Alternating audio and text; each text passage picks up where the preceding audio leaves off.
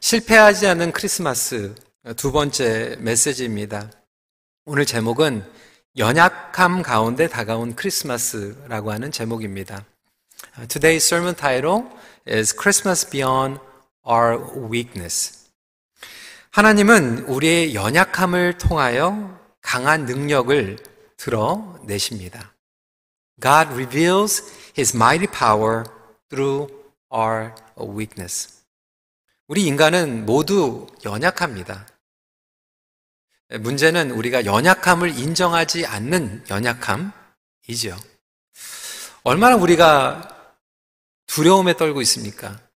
눈에 보이지 않는 그 미세한 바이러스로 인하여서 전 세계가 고통 가운데 있습니다. 이 바이러스뿐만이 아니죠. 육신의 연약함, 질병, 죽음, 두려움, 염려, 바람이 조금만 세게 불어도 모든 것들이 무너지는 그런 세상을 우리는 살아가고 있죠. 비가 조금만 많이 와도, 눈이 많이 쏟아져도, 기근, 홍수, 정말로 여러 가지로 우리는 연약한 가운데에서 의지하며 살아갈 수밖에 없습니다. 기후, 질병뿐만이 아닙니다. 저와 여러분들의 믿음이 연약합니다. 조금만 힘들면 우리는 의심합니다. 불신합니다. 어떤 분들은 아직도 이 과거의 미움과 상처를 극복하지 못하고 살아가는 연약함 모습을 보게 되죠. 이스라엘 백성들의 연약한 믿음을 우리는 구약을 통해서 끊임없이 보게 되었습니다. 어제 하나님의 능력과 구원을 경험했는데도 불구하고 오늘 다시 하나님을 시험합니다. 결국 그들은 약속의 땅에 들어갔지만 결국 세상의 유혹에 빠진 채 하나님을 멀리하며 우상 숭배를 하며 그들의 삶은 완전히 무너져 있었던 것이죠. 마찬가지로 저와 여러분들의 삶도 연약합니다. 그리고 그 연약함 때문에 우리는 인생을 실패한다라고 생각합니다. 여러분, 사실 엄밀히 얘기하면 연약함 때문에 우리가 실패하는 건 아니에요. 예수님의 모습을 보면 우리를 구원하시기 위해서 이 땅에 오셨지만 예수 그리스도조차도 연약한 모습으로 오셨고 공생의 전체를 연약함으로 감당하셨습니다. 그리고 연약한 모습으로 십자가에 못 박혀 죽으셨어요.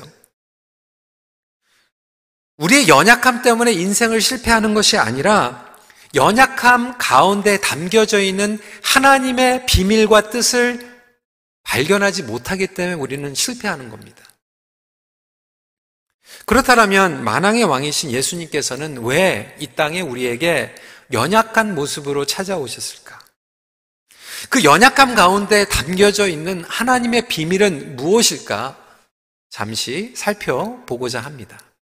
첫 번째로 연약함은 온전함으로 나아가는 지름길입니다. God always uses our weakness as a pathway to salvation. 지름길이라고 얘기했지만 어떻게 보면 오로지 한 길입니다. 연약함만이 하나님의 구원으로 나갈 수 있는 길입니다. 오늘 5절 말씀은 그 약혼한 마리아와 함께 호적하러 올라가니 마리아가 이미 잉태하였더라라고 설명하고 있습니다. 지난주에도 말씀드렸던 것 같이 마리아는 결혼하지 않았던 티네이지 그리였어요. 10대 여성의 그 연약한 몸, 연약한 상황 가운데 예수님께서는 찾아오셨습니다. 그것도 아이를 낳을 곳이 없어서 마구간의 빈 공간에서 태어나셨습니다. 얼마나 초라합니까? 그것도 아이를 누울 곳이 없어서 위생적으로도 더럽고 냄새나는 그 마구간에 예수님께서 오셨지요. 구약을 보면요, 율법에 의하여 아이가 탄생을 하면 하나님께 감사의 제물을 바치게 됩니다. 그리고 어느 정도만 되면 대부분 어린 양을 하나님께 희생 제물로 바칩니다. 요셉과 마리아는 경제적으로 형편이 안 됐어요. 어린 양을 하나님께 제물로 드릴 수가 없었어요. 그래서 대신 양을 살 수 없는 사람들에게 하나님께서 배려로 값싼 새 2마리를 드릴 수 있도록 선처를 해주셨는데, 요셉과 마리아는 예수님이 태어난 후에 새를 2마리로 하나님께 희생제물로 드립니다. 누가복음 2장 20절이죠. 24절이죠. 주의 율법에 말씀하신 대로 산 비둘기 한 쌍이나 혹은 어린 집 비둘기 둘로 제사하려 함이더라. 어느 신학자는 이것이 바로 복음의 역설적인 메시지라고 설명하고 있어요. 예수님이야말로 이 땅에 어린 양으로 오셨어요. 어린 양을 아이로 낳은 어린 양의 부모가 어린 양을 살 수가 없어가지고 지금 새로 2마리로 하나님께 희생제물을 드리고 있다라고 하는 이 자체가 말이 안 되는 모순 아닙니까? 하지만 그곳이야말로 하나님의 영광과 구원으로 가득 찬 곳이었어요. 냄새가 나고 위생적으로 좋지 않은 그 공간이었지만 연약함과 겸손함 가운데에서 하나님의 구원의 섭리가 드러나고 있죠. 마찬가지로 저와 여러분들의 그 연약한 공간 가운데 하나님의 강한 능력이 드러나기를 갈망하시길 바랍니다. 예수님께서는 연약한 모습으로 십자가를 감당하셨지요. 왜 그렇다면 예수님은 연약한 모습으로 이 땅에 오시고 십자가를 감당하셨을까요? 죄의 뿌리는요, 교만입니다. 죄의 뿌리는 하나님을 떠나서 내가 강해지고 싶은 욕망에서 시작되었어요. 우리는 강해지기 원합니다. 하나님 없이도 강해지길 원해요. self-sufficient 하길 원합니다. 하나님 필요 없이 내가 스스로 설 수 있는 그 강함을 원하며 살아가고 있죠. 에덴 동산에서 죄가 시작된 그 뿌리조차가 하나님 앞에서 내가 강해지고 싶은 욕구 때문에 시작이 된 거예요. 그래서 그 죄에서 저와 여러분들을 구원해주기 위해서는 예수님께서는 이 땅에 연약한 모습으로 찾아오셨고 끝까지 순종 가운데 연약함을 감당하셔야만 했습니다. 여러분, 연약하십니까? 오히려 그 연약함이 하나님의 온전함으로 나갈 수 있는 지름길인 줄 믿으시기 바랍니다. 어떤 분들은 재정적으로 연약하죠. 육체적인 연약함을 가지고 하나님 앞에 나온 성도님들이 계십니다. 과거의 트라우마나 상처 가운데 연약한 성도들, 영적으로, 관계적으로, 정서적으로 그 연약함 가운데 있을 때 오히려 하나님께서는 그 연약함을 통로로 하나님의 구원의 비밀을 깨닫게 하실 뿐만이 아니라 저와 여러분들을 성숙으로 인도하길 원하십니다. 아까 말씀드린 것 같이 가장 큰 죄는 우리가 하나님 앞에서 연약함을 인정하지 않는 연약함이에요. 하나님 앞에 구원을 받는 것이 무엇입니까? 여러분, 회개 아닙니까? 회개 자체는 무엇입니까? 하나님 앞에서 연약함을 인정하는 거예요. 하나님 잘못했습니다. 하나님 죽을 죄를 졌습니다. 하나님 없으면 못 삽니다. 라고 하는 연약함으로 나아갈 때 우리는 회개할 수 있고 구원을 경험하게 됩니다. 그래서 이 연약함이야말로 하나님을 만나게 하는, 그리고 하나님을 빛나게 하는 최상의 컨디션이에요. 여러분, 오늘 아침에 선라이즈를 보셨습니까? 토론토에서 해가 뜰 때마다 그거를 인조해 하시는 분들 많이 없으실 것 같아요. 그냥 해가 뜨면 떴나 보다. 저와 제 아내는 이제 LA에서 유학 생활을 할 때, 그래도 이제 휴가 때 뭐 멀리 갈 수는 없고, 그래도 운전거리로 갈 수 있는 데가 그랜드 캐니언이에요. 근데 여러분, 그랜드 캐니언 가보신 분들 혹시 그랜드 캐니언에서 선라이즈 보신 적 있으세요? 사진으로라도 한번 보세요. 얼마나 아름답습니까? 영광스럽지 않습니까? 이 그랜드 캐니언에서 보는 선라이즈. 여러분, 토론토에서 이런 선라이즈 보실 수 있으세요? 여러분, 놀리는 게 아니에요. 근데 여러분, 생각을 해보세요. 토론토에서 보는 해하고 그랜드 캐니언에서 보는 해가 다른 해입니까? 똑같은 해예요. 근데 똑같은 해를 보는데 왜 토론토에서 보는 것은 그냥 감동이 없는데 이 그랜드 캐니언에서 보는 해는 감동이 있을까요? 그 그레이케는 자체가 수천 년을 걸쳐서 일어난 그 융기와 침식과 그 파괴를, 상처를 통하여서, 그 고난과 고통을 통하여서 이 연약함 가운데서 드러나는 선라이즈이기 때문에 웅장하게, 아름답게, 찬란하게 비추는 거예요. 마찬가지로 저와 여러분들이 삶 가운데에서 연약함 가운데 있지만, 그 연약함 가운데에서 하나님의 영광과 은혜가 비치면 그 은혜와 빛이야말로 더 찬란하고 아름다운 빛으로 다가오는 줄 믿으시기 바랍니다. 하나님을 만나는 최고의 배경이 되는 거예요. 최상의 컨디션이 되는 거예요. 그렇지만 여러분 오해하지 마십시오. 연약하다고 해서 무조건 하나님을 만나는 건 아닙니다. 어떤 분들은 연약함 가운데 강팍해집니다. 오히려 자기의 연약함을 감추려고 셀프 디펜스하고 다른 이들을 공격하고 그것을 디나이합니다. 연약함을 숨기는 거예요. 이 연약함이 하나님의 온전함으로 나아가기 위해서 가장 기본적으로 해야 되는 것은 무엇이냐면 연약함을 연약함으로 인정하는 거예요. 그리고 그 연약함을 가지고 하나님께 나아가는 거예요. 그 겸손함을 통하여서 하나님의 온전함이 드러나기 시작하죠. 저와 여러분들은 얼마나 연약합니까? 부모님들, 저도 부모로서 연약함이 있거든요. 나의 연약함 때문에 자녀들에게 잘 못해주는 것 같고, 오히려 자녀들이 영적으로 성장하는데 장애물이 되는 것 같고, 나의 연약함 때문에 나의 배우자에게 잘 못해주는 것 같고, 우리 청년들 변화하는 세상 가운데에서 킵업 못하고 팔로우 못하는 그 연약함 가운데에서 아무리 노력을 했는데, 아무리 두드려봤는데 문이 안 열리고 가는, 시도는 해봤지만 자꾸 실패하는 것 같은 그 연약함. 그뿐만이 아니죠. 어떤 분들은 자기를 의지하는 그 자체가 연약함이에요.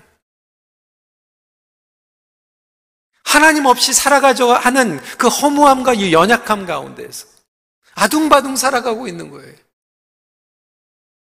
어떤 분들은 과거의 실패와 후회에 갇혀서 정말로 돌이킬 수 없을 것 같은 그 과거 가운데에서, 연약한 가운데, 부족한 가운데 살아가는 분들이 계시죠. 저도 목회자로서, 설교자로서 나의 연약함을 볼 때 너무나도 힘들 때가 있죠. 하지만 그 연약함을 통하여서 무너지는 것이 아니라 하나님 도와주세요, 하나님의 은혜가 없으면 할 수 없습니다라고 매달릴 수만 있다라면 오히려 그것이 하나님의 온전함으로 이끌어가는 지름길이 된다라고 하는 것을 저와 여러분들이 다시 한번 깨닫기를 바랍니다. 테사 톰슨은 이렇게 얘기했어요. The Christian's weakness will either make him miserable or it will make him mature. To say it another way, weakness will bear frustration or it will bear fruit. 그리스도인의 연약함이 가져다 주는 것은 비참함 아니면 성숙이라는 사실이다. 연약함은 좌절을 낳거나 또는 열매를 맺는다. 여러분은 어떠하십니까? 여러분 연약함 다 있는데 그 연약함 때문에 여러분들의 인생이 정말 비참합니까? 아니면 성숙으로 인도하고 있습니까? 그 연약함 때문에 분명히 열매를 맺는데 누구는 좌절의 열매를 맺고 누구는 성숙의 열매를 맺고 있다라고 하는 거예요. 연약함 자체는 죄도 아니에요. 또 어떤 분들은 오해하셔가지고 연약함 자체가 거룩하다고 생각하는데 그렇지도 않아요. 그런데 그 연약함으로 하나님을 떠나면 죄가 되는 거고, 그 연약함을 가지고 하나님께 나아가면 거룩함이 되는 거예요. 사도 바울은 그 비결을 깨달았죠. 고린도후서 12장 9절 10절 말씀에 나에게 이르시기를 내 은혜가 내게 족하도다, 이는 내 능력이 약한 데서 온전하여짐이라 하신지라. 그러므로 도리어 크게 자랑하리니 이는 그리스도의 능력이 내게 머물게 하려 함이라. 그러므로 내가 그리스도를 위하여 약한 것들과 능욕과 궁핍과 박해와 공고를 기뻐하노니 이는 내가 약한 그때의 강함이라. 여러분 연약함이 절대로 장애물이 아닙니다. 오히려 여러분들의 강함과 교만함이 장애물입니다. 하나님의 영광으로 나아가는 지름길로 삼으시길 주님의 이름으로 축원합니다. 그때 온전함이 되는 거예요. 그래서 테사 톰슨은 이렇게 얘기합니다. Our weakness, we are sanctified, God is glorified. 우리는 성화되고 하나님은 영광 받으시는 거예요. 그래서 예수님께서는 연약함으로 이 땅에 오신 거예요. 두 번째 포인트입니다. 연약함은 복음을 깨닫게 하시는 은혜입니다. 다시 말하면 연약함은 하나님께서 우리의 눈높이로 내려오신 은혜입니다. 저와 여러분들의 눈높이로 내려오셨다라고 하는 거예요. 누가복음 말씀을 보면 예수님을 가장 먼저 접대한 사람들은 누구입니까? 목자들, 시므온, 안나 다 사회적으로 약자들이었어요. 사회적인 약자들이 예수님을 먼저 만납니다. 왜 그렇습니까? 예수님께서 그들의 눈높이로 내려오셨기 때문에 그런 거예요. 12절에 그들은 소식을 들었어요. 너희는 가서 강보에 쌓여 구유에 누워있는 아기를 보리니 이것이 너희에게 표적이니라 하더니, 우리는 호화로운 궁궐에서 태어나는 꿈을 꾸지요. 우리 자녀들을 그런 데서 키우고 싶어 해요.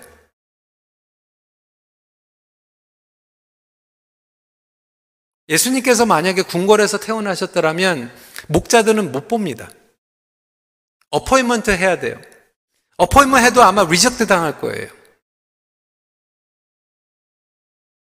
빨리 가서 만날 수가 없어요. 그래서 사회적으로 강한 자, 부유한 자들이 아니라 연약한 자들이 먼저 예수님을 만나게 됩니다. 그들은 빨리 갔어요. 당장 갔어요. 만났어요. 경배했어요. 16절, 17절입니다. 빨리 가서 마리아와 요셉과 구유에 누인 아기를 찾아서 보고 천사가 자기들에게 이 아기에 대하여 말한 것을 전하니. 여러분, 그렇다고 제가 지금 커뮤니즘 얘기하는 게 아니에요. 부자들, 세상에 능력 있는 엘리트들은 만나지 못한다는 얘기가 아니에요. 동방 박사도 예수님 만났어요. 요한복음에 보면 부자였던 요셉도 예수님을 만납니다. 가난한 사람만 예수님을 만나고 부자는 못 만나는 게 이게 아니에요. 이것은 무엇을 뜻합니까? There is no discrimination. 배운 자나 못 배운 자나 가진 자나 없는 자나 차별 없이 그들의 눈높이로 예수님께서는 다가오신다라고 하는 거예요. Everyone, anyone. 하나님께서는 우리의 눈높이로 나오셔서 우리를 만나주시는데 문제는 뭐냐면 우리는 그 급한 갈망이 없다라고 하는 거예요. 오히려 연약한 사람들은 갈망이 있어요.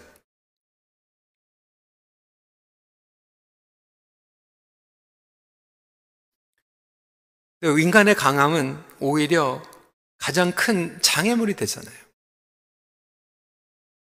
우리 자녀들 다 주고 키웠는데 부족한 거 없이 정말 궁궐 같은 데서 키우고 최고의 것을 줬는데 오히려 그것이 저주가 될 수도 있고 장애물이 되어서 하나님 앞에 빨리 나가지 못하는 경우들이 얼마나 많이 있습니까? 복음서에 보면 부자 청년이 오히려 가진 것이 많아가지고 예수님께 나아가지 못했던 것처럼 그것이 비극이라는 것을 알면서도 우리는 우리 자녀들을 부자 청년으로 키우고 있어요. 부족한 것이 없이 강하게 키웁니다. 다 누리게 키워요. 그리고 오히려 우리 자녀들은 그것을 다 가지고 있기 때문에 사회적으로 간절한 것도 없고 갈망할 것도 없어서 예수님께 뛰어가진 못해요. 가난하게 키우라는 게 아니에요. 눈높이로 오신 예수님. 여러분, 우리 이민교회도 마찬가지 아닙니까? 이민교회가 가장 뜨거웠을 때는 우리 선배들이, 할머니, 할아버지들이 30년 전에, 40년 전에 Where are you from? Are you from China? Are you from Japan? I'm Korean. 그럼 Where is Korea? 놀리고 구석으로 몰리고 소외받고 따돌림 당했던 그때 오히려 예배당에는 기도하는 사람들이 더 많았고 주님 없으면 살아갈 수 없다라고 하는 고백하는 그 애통한 기도들이 차고 넘치지 않았습니까? 이번에도 많은 세례문답, 입교, 그 간증들을 다 들었어요. 그런데 가장 마음에 와닿는 간증들은 뭐냐면 그 어려움 가운데, 연약함 가운데에서, 이 코로나 가운데에서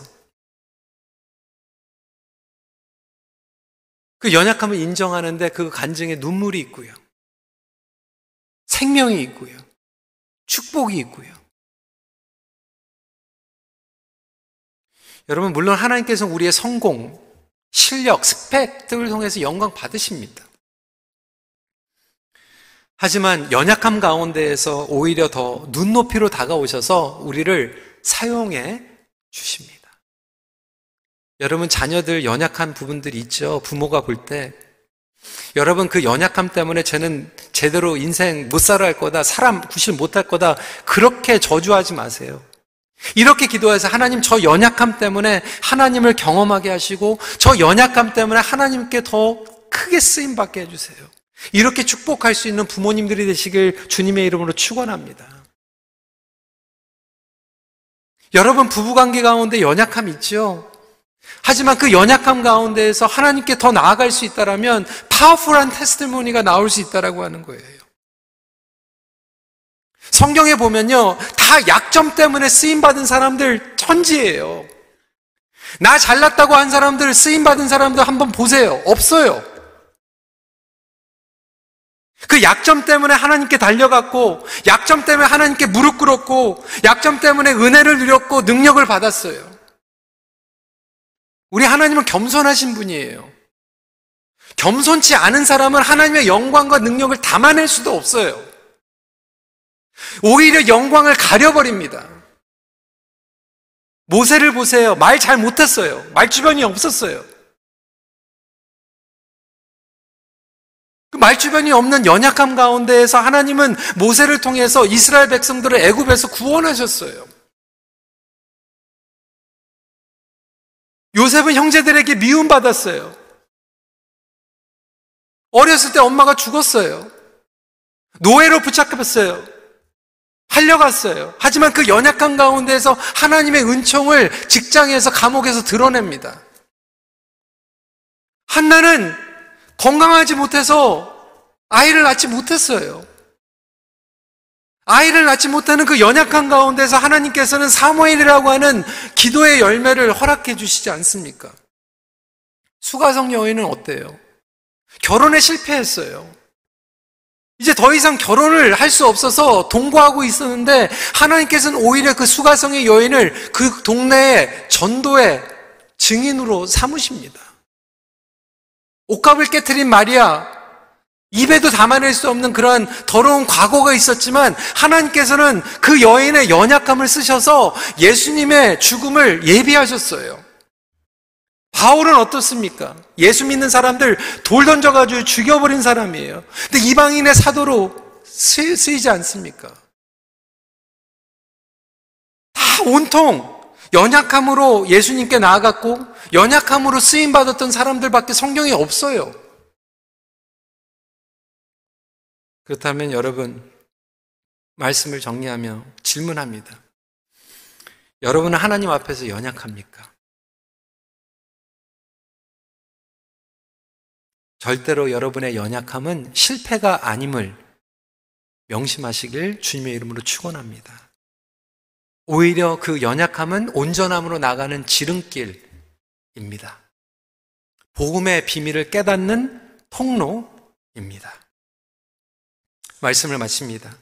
하나님 앞에서 연약함을 인정하는 사람들에게 크리스마스는 가깝게 다가옵니다.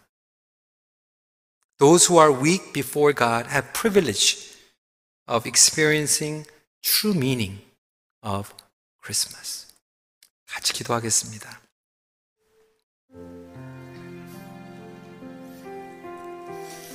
여러분,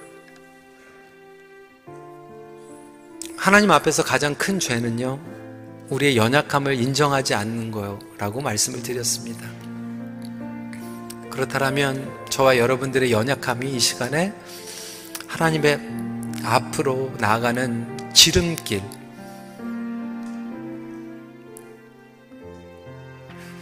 이라고 하는 것을 다시 한번 기억하면서 여러분들의 연약함을 이 시간에 좀 주님 앞에 올려드렸으면 좋겠어요. 여러분 후회되는 거 있으십니까? 우리 부모님들 자녀를 키우면서 여러분들의 그 연약함, 괴로울 때 많이 있죠. 우리 어르신들도 마찬가지일 거예요. 자식들 다 키웠는데 돌이켜보면 내가 하나님의 말씀으로 키우지 못했던 그런 연약함 생각날 수도 있고요. 아직도 헤어나지 못하는 그 과거, 상처, 누구를 미워하는 것, 왜 나는 용서할 수 없을까? 그 연약함 이 시간에 주님 앞에 가지고 나오세요. 인정하세요. 인정하고 매달리세요.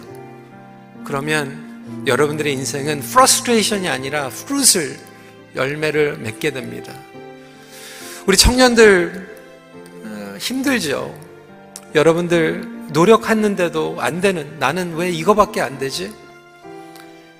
그래도 나는 해봤는데, 문을 두드려 봤는데 왜 안 열리지?